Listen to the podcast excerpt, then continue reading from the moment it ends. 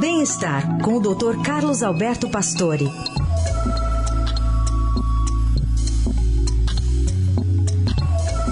Tudo bem, doutor Pastore? Como vai? Bom dia.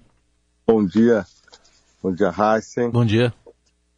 Bom dia, ouvintes. Aparentemente, o doutor Google ficou meio defasado, né? Ficou fora de moda. Né? Fora de moda, já era. Ah, já era. É, porque realmente, com essa novidade do chat GPT, todo mundo quer descobrir alguma coisa. E o que uma, um grupo começou a estudar é a possibilidade realmente de informações médicas, né?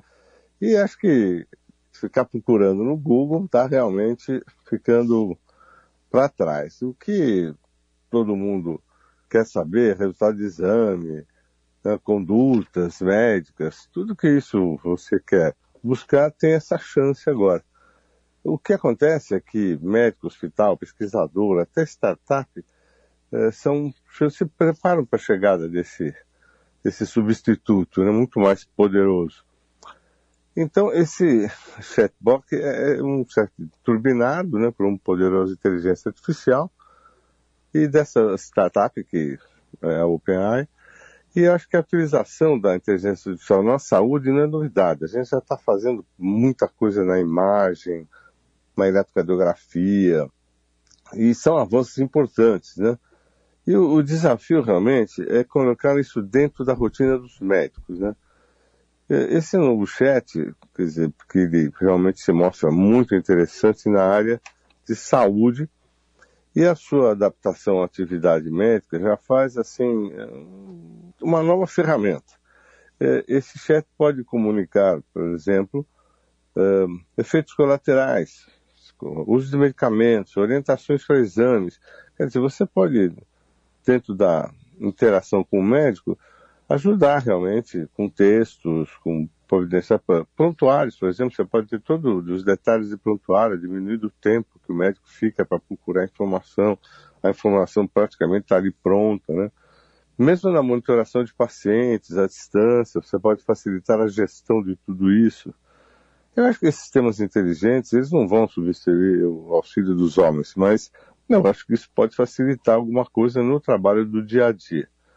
O problema é que eh, hoje os limites para esse chat ainda não estão dados, né? E acho que as preocupações são sempre essas, né? até onde isso vai, para você realmente se preocupar. Eu acredito que dentro da, da descoberta, da oferta, isso é muito interessante. Mas eu acho que ainda essa regulação, como isso vai ser usado, até onde vai poder ser usado, acho que a gente tem que ficar um pouco atento. Né? Então, isso que eu queria saber. É, é, há um risco assim iminente de tomar o lugar do médico? Eu acho muito difícil, né? Porque no fundo você ainda, né, nós temos experiências grandes já com essas coisas de algoritmos muito grandes na área médica, já há décadas a gente trabalha com isso, e, e vejam que o começo é muito deslumbrante, né? Mas depois na rotina as coisas não são tão fáceis. Ainda há uma subjetividade do médico que vai ter que ser respeitada sempre, né? Porque é um olhar bastante diferente que vai muito, muito, muito da experiência médica, né?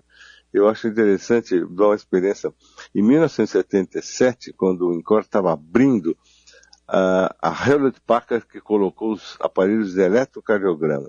E eu lembro que os engenheiros americanos disseram, olha, não se preocupe, tem um algoritmo aqui que já vai dar o laudo, vocês não precisam nem olhar o eletro. Então vai estar o laudo. Então, quer dizer, depois de um mês gente estava desligando tudo porque realmente faltava uma informação, ele informava algumas coisas que não eram adequadas. Quer dizer, uhum. tudo que vem novo é muito interessante, mas a adaptação ao trabalho, à rotina é muito, muito difícil. Eu acho que vai poder colaborar em algumas coisas do dia a dia, mas ainda fica muito difícil você passar essa responsabilidade para um algoritmo, né? Hum vai ajudando a complementar, né? Mas de fato, sabe que eu procurei lá, é, eu perguntei pro, pro chat GPT a minha pergunta da minha tese de mestrado, né? E aí ele não respondeu não. Então eu vou ter que trabalhar mesmo ali, porque não, não chegou à conclusão que eu, que eu imaginava. É, não é, a coisa não é tão fácil não assim. É tão e, fácil. e é uma limitação agora das preocupações do que isso pode trazer para algumas coisas fora do limite, né? E é isso que estão muito preocupados e alguns até pedindo para parar um pouco É. para realmente pensar em limites, porque E você pode criar né? situações muito graves. né? É. Então eu acho que ainda é um momento de observação. Esse é o doutor Pastore conosco também nesta quarta-feira. Sexta está de volta. Obrigada, doutor. Até. Até.